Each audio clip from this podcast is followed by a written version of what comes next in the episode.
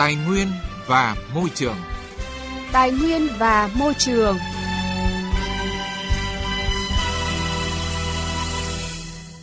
Thưa quý vị và các bạn, việc thành lập các khu cụm công nghiệp có vai trò thúc đẩy tiếp cận và đổi mới công nghệ, nâng cao năng lực quản lý, góp phần phát triển kinh tế xã hội của người dân ở nhiều địa phương.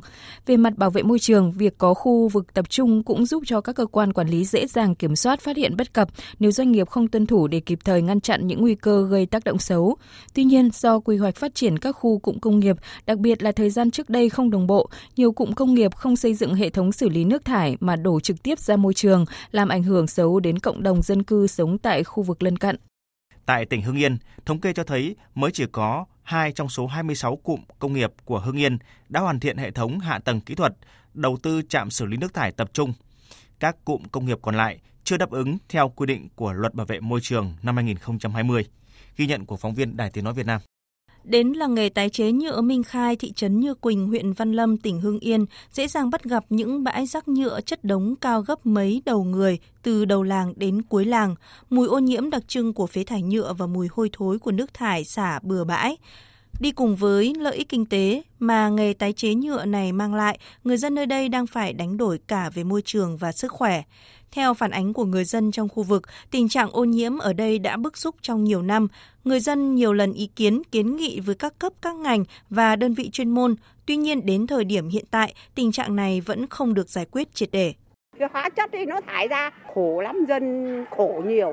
Ở gần cút thải những cái chất hóa chất ra ấy tất cả các làng ở cái đường kính của thể dài đến khoảng là 5, 5 đến 10 cây số là những cái làng xung quanh cũng sẽ bị hiện nay là cái không khí là bị ô nhiễm quá nặng rồi. Phần lớn ở trong nhà là uh, do là không có tiền, chưa có tiền để đi ra chỗ khác. Em không muốn ở đây vì ở đây chỉ muốn là nhà ở cho con cái cho nó sạch sẽ không thôi. Cũng muốn uh, mua để mà rộng ra ngoài kia cho nó giá, cho nó rộng rãi. Thống kê cho thấy trên địa bàn làng nghề Minh Khai có hơn 700 cơ sở, hộ gia đình tham gia thu mua sản xuất tái chế, sơ chế phế liệu nhựa, trong đó có gần 100 cơ sở tái chế theo công nghệ tạo ướt, còn lại là cơ sở thu mua, sản xuất từ nguyên liệu sạch tái chế phế liệu nhựa. Hiện nay đã di rời được gần 500 cơ sở hộ gia đình sản xuất vào cụm công nghiệp sản xuất tập trung, trong đó cụm công nghiệp làng nghề Minh Khai 1 do Ủy ban Nhân dân huyện Văn Lâm quản lý là 143 cơ sở và cụm công nghiệp làng nghề Minh Khai 2 do công ty cổ phần 319 Bộ Quốc phòng chi nhánh Hưng Yên làm chủ đầu tư hạ tầng làm 313 cơ sở. Những cơ sở hộ gia đình còn lại sản xuất trong khu dân cư của thôn, báo cáo của công ty cổ phần 319 cho thấy nước thải từ các cơ sở sản xuất không qua xử lý sơ bộ mà xả trực tiếp vào hệ thống cống rãnh thu gom nước thải chung của cụm rồi về trạm xử lý. Tuy nhiên, do đặc thù là sản xuất tái chế nhựa nên trong nước thải có lẫn vảy nhựa, hạt nhựa li ti nên hệ thống trạm xử lý nước thải của công ty hay bị hỏng hóc, dẫn đến việc xử lý môi trường chưa được triệt để. Cụ thể, từ quý 1 đến nay, trạm xử lý nước thải của cụm đã ngừng hoạt động, trong khi các cơ sở sản xuất trong cụm công nghiệp vẫn hoạt động. Trung tá Lê Ngọc Khánh, Ban Quản lý Dự án Đầu tư xây dựng hạ tầng kỹ thuật cụm công nghiệp Minh Khai mở rộng cho biết. Khi vào hoạt động thì à, có khoảng 70 hộ là họ sản xuất là tái chế nhựa là có phát sinh nước thải. Nhưng tuy nhiên đến thời điểm này thì còn khoảng 20 hộ chúng tôi cũng đang triển khai sửa chữa. Thì vậy là trong thời gian này thì Chúng tôi đang lắng nghe và tiếp thu toàn bộ ý kiến tham mưu lãnh đạo tổng ty là sớm triển khai trong thời gian sớm nhất. Hiện trên địa bàn tỉnh Hưng Yên mới chỉ có 2 trên 26 cụm công nghiệp hoàn thiện hệ thống hạ tầng kỹ thuật, đầu tư trạm xử lý nước thải tập trung. Các cụm công nghiệp còn lại chưa đáp ứng theo quy định của Luật Bảo vệ môi trường năm 2020. Không chỉ các cụm công nghiệp mà các khu công nghiệp xây dựng từ nhiều năm trước đây cũng đang gặp khó khăn trong việc xây dựng công trình xử lý nước thải, chất thải, cũng như các công trình phòng ngừa sự cố do thiếu đất, Ông Tô Ngọc Cường, Phó Tổng Giám đốc Công ty Cổ phần Phát triển Hạ tầng Dệt may Phố núi cho biết, khu công nghiệp Dệt may Phố núi B đã đầu tư triển khai hai nhà máy xử lý nước thải với kinh phí 100 tỷ đồng. Theo luật bảo vệ môi trường năm 2020, công ty phải xây dựng hồ sự cố cho nhà máy xử lý nước thải số 01. Tuy nhiên, hiện nay công ty đang gặp khó khăn trong việc tìm quỹ đất để xây dựng hồ sự cố này do quỹ đất công ty xây dựng khu công nghiệp đã được lấp đầy.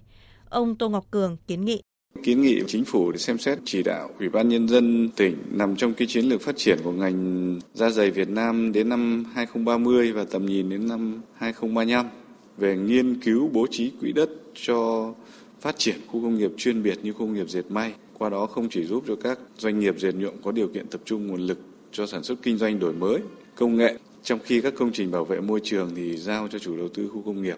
Và chúng tôi cũng đã chứng minh được là chúng tôi sẽ xử lý rất tốt những cái nước thải về dệt nhuộm rồi thì cũng ờ, đề nghị ủy ban tỉnh là cũng xem xét giao thêm quỹ đất. Thưa quý vị, thưa các bạn, trong khi chờ đợi trạm xử lý nước thải của cụm công nghiệp Minh Khai và hồ sự cố của khu công nghiệp dệt may phố nối được xây dựng và đi vào vận hành, thì người dân xung quanh hai đơn vị này vẫn đang phải sống trong hoang mang lo lắng cho sức khỏe bởi ô nhiễm. Các cơ quan chức năng của tỉnh Hưng Yên có ý kiến như thế nào về vấn đề này? Việc chấp hành pháp luật về bảo vệ môi trường của các đơn vị, doanh nghiệp trên địa bàn tỉnh Hưng Yên như thế nào? Vấn đề này sẽ tiếp tục được chúng tôi đề cập trong chương trình Tài nguyên và Môi trường tuần sau. Thưa quý vị và các bạn, trên thực tế không riêng tỉnh Hưng Yên mà nhiều tỉnh thành phố khác trên toàn quốc vẫn đang đối mặt với nguy cơ ô nhiễm môi trường từ các cụm công nghiệp. Tính đến nay, cả nước có hơn 615 cụm công nghiệp đang hoạt động nhưng chỉ có khoảng hơn 5% đầu tư xây dựng hệ thống xử lý nước thải tập trung. Các cụm công nghiệp còn lại hoặc tự xử lý nước thải hoặc xả trực tiếp ra môi trường dẫn đến nước thải không đạt yêu cầu quy chuẩn Việt Nam. Có nhiều nguyên nhân dẫn tới các sự cố ô nhiễm môi trường trong thời gian qua do nước ta đang trong giai đoạn phát triển nóng, trong khi nhiều cụm công nghiệp, làng nghề chưa được đầu tư xây dựng hạ tầng bảo vệ môi trường đã gây ô nhiễm nghiêm trọng, ảnh hưởng đến phát triển kinh tế xã hội, đời sống của người dân, gây lo lắng, bức xúc trong xã hội. Điều này đòi hỏi phải nhanh chóng thay đổi phương thức quản lý, kiểm soát về môi trường đối với các dự án đầu tư lớn, phức tạp, tiềm ẩn nguy cơ ô nhiễm môi trường cao. Phản ánh của phóng viên Đài Tiếng Nói Việt Nam. Theo báo cáo của Bộ Tài nguyên và Môi trường, hiện cả nước có 283 khu công nghiệp đang hoạt động, nhưng mới chỉ có 212 khu công nghiệp có hệ thống xử lý nước thải tập trung. Số còn lại hoặc tự xử lý nước thải hoặc xả trực tiếp ra môi trường, dẫn đến nước thải không đạt yêu cầu. Riêng với hoạt động của làng nghề, hiện nay cả nước có hơn 4.500 làng nghề sản xuất, nhưng hầu hết còn sử dụng công nghệ lạc hậu gây ô nhiễm môi trường. Ngoài ra, hiện trên cả nước vẫn tồn tại nhiều loại hình sản xuất công nghệ thấp gây ô nhiễm môi trường. Kết quả thanh tra 137 cơ sở có nước thải hơn 200 mét khối trở lên thì có ít nhất 60% cơ sở vi phạm hoặc có hạ tầng nhưng không hoạt động hoặc hoạt động không hiệu quả. Phó giáo sư tiến sĩ Trương Mạnh Tiến, Chủ tịch Hội Kinh tế Môi trường Việt Nam cho biết. Ở các khu công nghiệp, nhất là thời gian đầu, 10 năm trở lại trước là hầu như không có một cái thiết bị nào đặt để mà xử lý ô nhiễm, kể cả nước thải, rác thải và các cái chất thải à, khác nữa. À, chính vì thế cho nên là những dự án về sau này thì chúng ta đã có quy định bắt buộc là phải thẩm định chặt và yêu cầu người ta lắp đặt. Nhưng tuy nhiên những cái việc mà có lắp đặt nhưng mà vận hành hay không này là một chuyện. Có ừ. những thời điểm là thiết bị máy móc về xử lý môi trường đã được lắp đặt đấy nhưng đôi khi là có đoàn thanh tra kiểm tra thì người ta mới cho vận hành và các cái ống thải vô hình chung là người ta để cho nó xả ngầm ở dưới ra các dòng sông và chính vì thế ô nhiễm rất nặng. Đồng tình với quan điểm này, nhiều ý kiến cho rằng cần phải có cách tiếp cận và cập nhật với những thay đổi nhanh của cơ chế thị trường. Một số quy định mới chỉ ở mức khung, chưa bảo đảm các yếu tố thực thi. Quản lý môi trường mới chỉ tập trung đề cao vai trò, trách nhiệm của nhà nước, chưa làm rõ vai trò của người dân, doanh nghiệp, sự tham gia của tổ chức chính trị xã hội, tổ chức xã hội và cộng đồng trong bảo vệ môi trường. Chủ nhiệm Ủy ban Pháp luật Lê Thị Nga cho rằng cần có sự thống nhất về xử lý vi phạm giữa luật bảo vệ môi trường với các luật khác. Xử lý vi phạm thì chúng tôi đánh giá là cái cơ chế để bồi thường thiệt hại ở vụ ô nhiễm môi trường là chưa đủ. Hiện nay thì có mấy cơ chế thôi. Thứ nhất là dân sự, thứ hai là hành chính, thứ ba là hình sự. Mà hình sự là có hẳn cái, cái chương tội phạm về môi trường cái thứ hai nữa là đó có cái quy định về cái tội phạm hình sự đối với pháp nhân trong các lĩnh vực trong đó môi trường là một trong những thế thì tôi cho rằng cũng đã triển khai xử lý được vụ nào đâu chúng tôi đề nghị là kiểm tra lại để cân nhắc những cái đánh giá này Liên quan đến vấn đề xử lý tình trạng ô nhiễm môi trường tại các cụm công nghiệp, Thứ trưởng Bộ Tài nguyên và Môi trường Võ Tuấn Nhân cho biết Bộ đã chỉ đạo sẽ xem xét để giám sát, kiểm tra, đồng thời cũng như xem xét trách nhiệm của các bên, đặc biệt là ở cấp huyện, cấp tỉnh, cần phải có năng lực phải thanh tra, kiểm tra để đánh giá toàn bộ bố trí của các cụm khu công nghiệp, ra soát lại các loại hình. Đồng thời, Bộ cũng chỉ đạo các đơn vị phải thống kê danh sách các loại hình ô nhiễm ảnh hưởng đến chất lượng cuộc sống người dân thì phải đình chỉ hoạt động. Trong giai đoạn hiện nay là phát triển kinh tế phải gắn với bảo vệ môi trường, không vì lợi ích kinh tế mà xem nhẹ yếu tố môi trường. Và chính phủ đã ban hành cái chỉ thị 25 yêu cầu là ra soát lại toàn bộ cái văn bản quy phạm pháp luật cũng như chấn chỉnh công tác quản lý nhà nước về bảo vệ môi trường từ cấp trung ương cho đến địa phương cơ sở.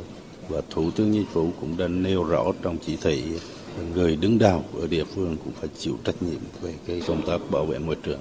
Công tác bảo vệ môi trường nóng ở đâu, ở tỉnh nào, chủ tịch ủy ban tỉnh phải chịu trách nhiệm. Thưa quý vị, thưa các bạn, theo quy định của Luật Bảo vệ môi trường năm 2020, chủ dự án phải công khai báo cáo đánh giá tác động môi trường và cơ quan quản lý phê duyệt báo cáo đánh giá tác động môi trường phải công khai nội dung xin hồ sơ báo cáo đánh giá tác động môi trường của dự án để người dân có thể đọc và góp ý, tạo sự đồng thuận giữa người dân và doanh nghiệp. Đây được kỳ vọng là những cơ sở quan trọng để kiểm soát được tình trạng ô nhiễm môi trường hiện nay. Bảo vệ môi trường. Hành động hôm nay.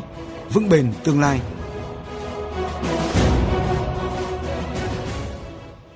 Thưa quý vị và các bạn, với tình trạng lũ lụt ngày càng nghiêm trọng trên khắp thế giới xảy ra với tần suất thường xuyên hơn, các nhà khoa học ở Áo đang tìm kiếm giải pháp ứng phó với thiên tai tại một phòng thí nghiệm kỹ thuật thủy lực mới mở. Ý tưởng về một phòng thí nghiệm kỹ thuật thủy lực đã ra đời tại Đại học Tài nguyên và Khoa học Đời sống ở Viên cách đây 14 năm. Nhưng sau hơn một thập kỷ soạn thảo ý tưởng, lập kế hoạch và xây dựng, phòng thí nghiệm nghiên cứu về các dòng sông mới chỉ vừa được khai trương hồi tháng 6 vừa qua. Cơ sở mới này cho phép nghiên cứu và ứng dụng cơ bản về sông Danube, dự kiến sẽ cung cấp những kiến thức cần thiết cho việc sử dụng và bảo vệ các con sông, đồng thời đưa Áo lên tầm quốc tế như một địa điểm lý tưởng xây dựng được những nghiên cứu thực tiễn liên quan tới các con sông. Những nghiên cứu này sẽ là nền tảng xây dựng giải pháp ứng phó với thiên tai trong bối cảnh số người có nguy cơ hứng chịu lũ lụt trên toàn cầu dự kiến tăng gấp đôi trong hai thập kỷ tới. Ở Viên, một phần sông Danube đang được dẫn qua một ống dẫn tới phòng thí nghiệm dài 90 mét mới và độc đáo này. Không giống như các cơ sở nghiên cứu tương tự, không cần sử dụng máy bơm nước, mà thay vào đó, lực tự nhiên của dòng sông cho phép các nhà nghiên cứu đo lường chính xác hơn khi tìm hiểu về tác động của biến đổi khí hậu đối với các dòng sông. Ông Thomas Grow, làm việc tại Đại học Khoa học Tài nguyên và Đời sống cho biết. Hiện tại, chúng tôi đang đo đạc ở vận tốc khoảng 1 mét trên giây. Thật khó để bất cứ ai có thể đứng trong ống dẫn này. Biết độ sâu và vận tốc nước có thể giúp đảm bảo an toàn cho các nhân viên cứu hộ. Ông Helmut Habersack, giáo sư nghiên cứu về các dòng sông tại Đại học Tài nguyên và Khoa học Đời sống cho biết thêm. Những hòn đá sẽ di chuyển như thế nào và vào lúc nào? Bởi vì điều này sẽ quyết định những ảnh hưởng về cấu trúc cũng như việc đo đạc được thực hiện dưới lòng sông.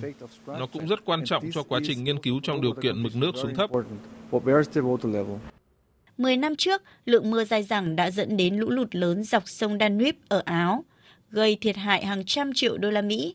Năm ngoái, hạn hán trên toàn châu Âu khiến mực nước xuống thấp, dẫn tới việc tàu thuyền di chuyển trên sông Danube gặp nhiều khó khăn, lượng hàng hóa vận chuyển qua tuyến đường thủy này giảm đáng kể.